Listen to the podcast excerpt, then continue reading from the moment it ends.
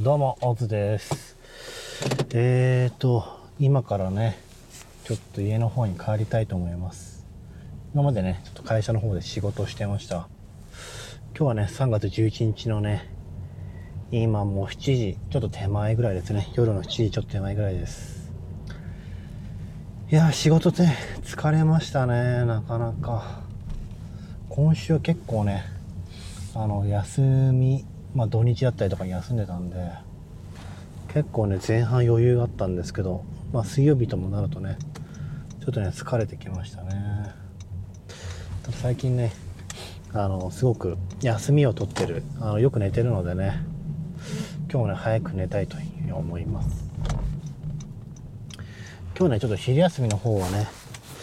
昼休みに普段、あの、このポッドキャスト撮ってるんですけど、今日はちょっとお休みさせていただきました。まあ、それはね、ちょっと会社の同僚の人と一緒にちょっとウォーキングして、で、彼がね、まあちょっとポッドキャストまだね、ちょっと参加したくないよってことだったんで、今日ね、音声は取らずに、ね、ちょっと二人で喋ってました。でね、結構ね、熱い話になったんですよね。で、どう言ってもなんかね、今、印象で話しちゃってて、何話したかなっていろいろあるんだけど、やっぱね、一番ね、話したのは、まあ、に、あのー日本人、24歳以上とかね、勉強全然しねえなって話をしましたね、二人で。だからまあ、私自身もそんなにできてないし、その、一緒に話した同僚の人もね、まあできてないんだけど、ねやっぱりちょっと勉強量がね、圧倒的に足りてないなって話。あの、本当に、まあ、これから、これから入るテクノロジーだったりとか、まあ AI とかね、まあブロックチェーンとか、まあそういったものね、自分が特に好きなもの、興味持てるものに対して、やっぱりね、あのースキルを磨いていかなきゃいけないなというふうに感じてます。で、そこでね、ちょっと私が、その彼に同僚の人に話したんですよね。最近私どうやってるか。で、最近私こうやってね、ポドキャストとか、まあ、YouTube とかやってるんです。で、それがね、すごく自分のスキルアップにつながるなというふうに実感してます。で、それを、その話をね、したらね、なんでって言われたんですよね。で、それで、私にとっては、このポドキャストって、インプットした知識をアウトプットするのにめちゃめちゃ役立つなっていうふうに考えてます。で、最近の私の生活リズムだと、まずインプットは、まあ、あの、キンコン西野さんの、まあ、ラジオ、 Voicy とか、まあ、YouTube の音声コンテンツ聞いて、インプットしたりとかしてます。で、夜は、まあ、あの、だいたい9時とか10時ぐらいになると、まあ、Kindle で、まあ、あの、読書してるんですよね。それがね、私のインプットになってます。で、やっぱりね、アウトプットが自分のスキルを磨く、自分の知あの知識っていうものを活用するには欠かせないんですよね。で、そこで、このポッドキャストっていうのがね、すごく、ね、役立つなって考えてます。だから、夜、あの、Kindle でインプットした情報を朝ですね、まあ、こう出力するわけですよ。自分の声に出してみてどうだったか。で、実際にね、これなんで重要かっていうと、実際皆さんもね、体験したことあるんじゃないかなと思います。例えば、まあ、昨日の夜ね、すごく面白いビジネス書だったりとか、まあ、自己啓発本を読みましたと。で、朝思い返してみると、朝起きて、あ、昨日あの本すごい面白かったなすごいためになったなとまではね、誰しも多分思うんですよ。だそこからね、じゃあ具体的に何を自分の身、あの、好きになったのか、身についたのかって言える人ですね、あんまりいないんじゃないかなと思うんですよね。で、私自身も、昨日あの、革命のファンファーレ読んでたんですけども、今日ね、それでラジオで何言おうか、そのことをアウトプットしようと思っても、なかなかね、一言目が出なかったりとかするんですよ。だからね、あのまた、Kindle Fire を見て、まあ、あのファンファーレのね、目次とか見て、あ、そういえばこういう話してたしてたとかね、こういう風にね、また見返したりとかするんですよね。で、だからそういった面で、本当アウトプットはめちゃ大事。で、アウトプットするためには、インプットをね、1回だけじゃダメなんですよね。不足してるて、2回、3回と、まあ、繰り返す必要があるんですよね。でそういうふうに、1回読んだ本でも、まあ、2回、3回と、まあ、繰り返し読む。で、アウトプットもね、あの、同じくやるわけなんですよ。自分が思ったこと、特にアウトプットで重要なのは、まあ、本に書かれている内容、インプットした内容を直接、アウトプットもいいんだけどそれをねよりいいアウトプットっていうのはそのインプットした知識を使って自分はどういうふうにそれを活用するのか。そこもねアウトプットするとめちゃめちゃいいんですよね、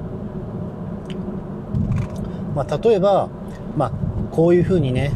メモをするスキルがあるテクニックがあるんだと。でじゃあ自分はそのメモしたテクニックを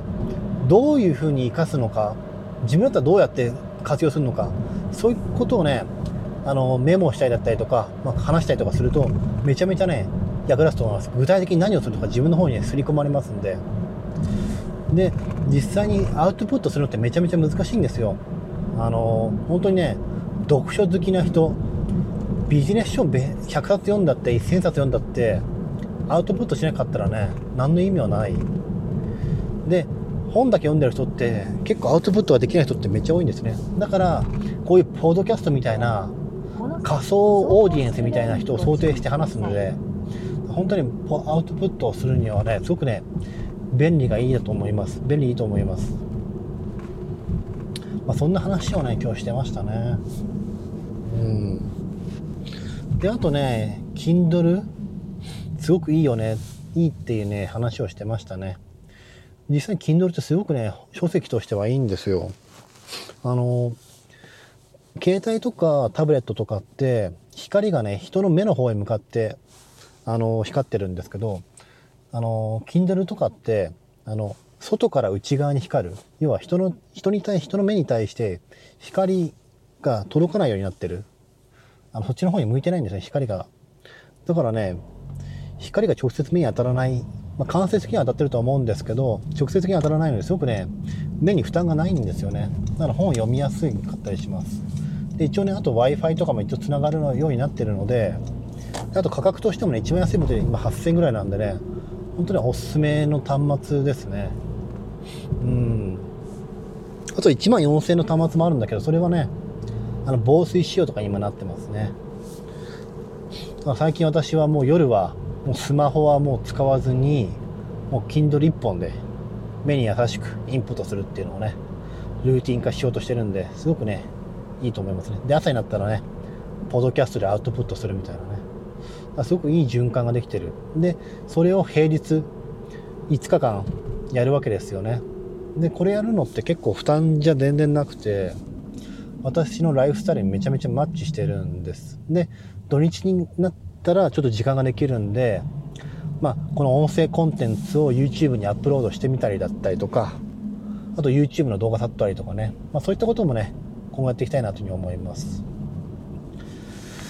まあ、今日はね、ちょっとそんなことを思いましたね。うん。あと最近ね、私はあのメーカーに勤めてるんですけど、働く場所を結構変えてたりとかするんですよね。今まではあの自分のオフィスオフィスの机ですよね。机にみんな横に並んでたりとかね。あと山をつあの机の山を作って山っていうかその島か。島を作ってまあみんな固まってね仕事してました。でそれはそれでねコミュニケーションを取るっていう面ではまあ簡単なんだけど逆にねあの集中したい時とかにね人が邪魔なんですよね。もう一人でねシングルタスクもうそこに集中してやりたい。だから私なんかアウトルックのメールなんかもね切っちゃうんですね、まあ、メーラーとかも切っちゃいます。もう極力特に特に午前中はもうその仕事だけもう考えることをするっていう感じですね。そうするとね業務の効率がめちゃめちゃいいんですよ。だから結構ねもう柔軟に働く場所まあ結構ね実際はそのフロア内部屋の中しか難しいと思うんですけど、極力ね、自分が集中できる場所をね、探すっていうのはめちゃめちゃ重要だと思います。でさらに私のおすすめとしては、私に合うやり方としては、まあ、立ったりとか歩いたりとか、それでね、まあ、紙を読んだりとかね、歩きながら紙読んだりとか、あと発声したりとかね、まあ、オフィスにいるとね、小声になっちゃうんですけど、そういう風にね、工夫すると、めちゃめちゃね、インプットがね、しやすくなるかなと思います。私はね、そんな感じでね、ちょっと工夫したりとかしてますね。いやちょっと今日はねちょっと仕事のノウハウ的な話になっちゃいましたけど。うん。いや今日ねあの友人にねちょっと叱られたんですよその同僚の人に。いや朝3.11の体験談っていう形でね、話をしたんです。で、私はその時横浜にいた時の体験談をしたんですけど、で、私の同僚は、栃木県での体験談をっていうのをまた持ってるわけですよね。あの、今私の職場が栃木県なんで、で、その時の体験はもっと全然私の体験の中で気にならないぐらい、もう凄まじかったんですよ。だからよく、よくお前そんな生塗り体験談をポッドキャストに載せられたなっていうふうに怒られちゃいましたね。で本当私のその同僚の経験したのなんかは、本当にあのー、地震があって、もう寒い中ね、外に集合させられて、まあ、3時間4時間も待ってたと。あまりに寒いんで、まあ、車の中にね、退避したりだったりとか、まあ、そういったこともやってた。で、あの施設内のね、もうガラスだったりとか、もう、あのー、もうや、割れちゃいそうになって、もういつ落ちてもおかしくない。まあ、そういう環境だったと。で、自分のね、アパートに戻ったら、もう部屋が開かないらしいんですよね。もう立て付けがもう崩れちゃって。で、もうその日はね、もう車の中でね、車中泊したとかね、ちょっと結構ね、結構な話でしたね。まあ実際はね、もっと福島とか、と、あの、仙台とかね、もっと沿岸部に住んでる人はもっと凄まじかったのは当然なんですけど、まあ横浜からね、栃木県、この距離の違いであっても、すごいね、やっぱ差があるんだなっていうのをね、実感しましたね。うん。ちょっと私自身も反省しました。あの、生軽はずみに、ちょっと体験談みたいな形でね、配信するべきじゃなかったなっていうのは思いましたね。はあ、疲れた。どうですかね、皆さんは。うん。3月11日。まあね、どんな形でね、どんな思いでね、過ごしたんだろうか。あ、今日はちょっと私自身はちょっとね、イライラしたりとかありましたね。あの、なかなかね、同僚の中でも、うん、なんかこう、仕事を振りづらいとか仕事の相談しづらい人とかいますよね。もうそういう人とね、なかなかね、コミュニケーション取るのが嫌だなとかね、思っちゃう時が、時間帯が今日はありましたね。うん。なんかこの業務誰がやるんだみたいなとかってあるじゃないですか。だからそういうのをね、本来なら、もういい感じの人だったらね、まあ話して、まあ決めようとかなんとか、もういつもね、押し付けてくる人ってやっぱいるわけですよね。そういう人とはもうね、なかなかね、業務のそういった調整とかね、したくなくなっちゃいますよね。まあそんなことをね、ちょっと今日思ったりとかしてましたね。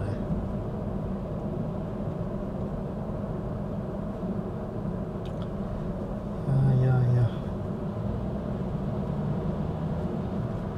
今週末は、この週末何しようかな。妻がね、ちょっと仕事も休みなんで一緒に休みの日があるんで、あ、でも無理か。またね、ちょっとね、今はさすがにコロナウイルスでね、自粛なんでね、なかなかちょっと難しいですね。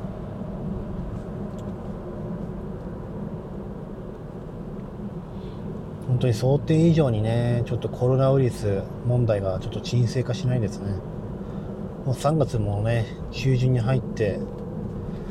もう問題ないだろうぐらいの思ってたんですけどなかなかね収まらないですね。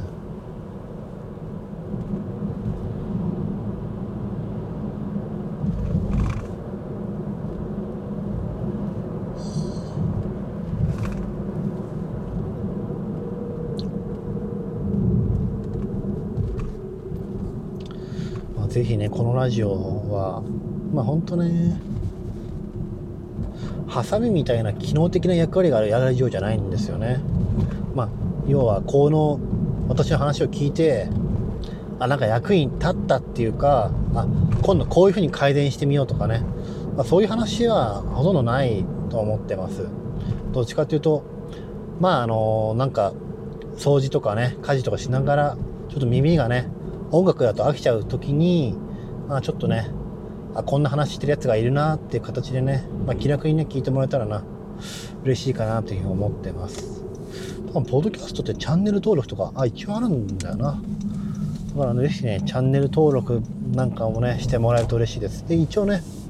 ちょっとまだ YouTube とかもやってるんで、まあ、Twitter とかね、TikTok とかもやってはいるんで、まあ、いずれね、そういったあの URL とかね、そういったすぐにアクセスできるような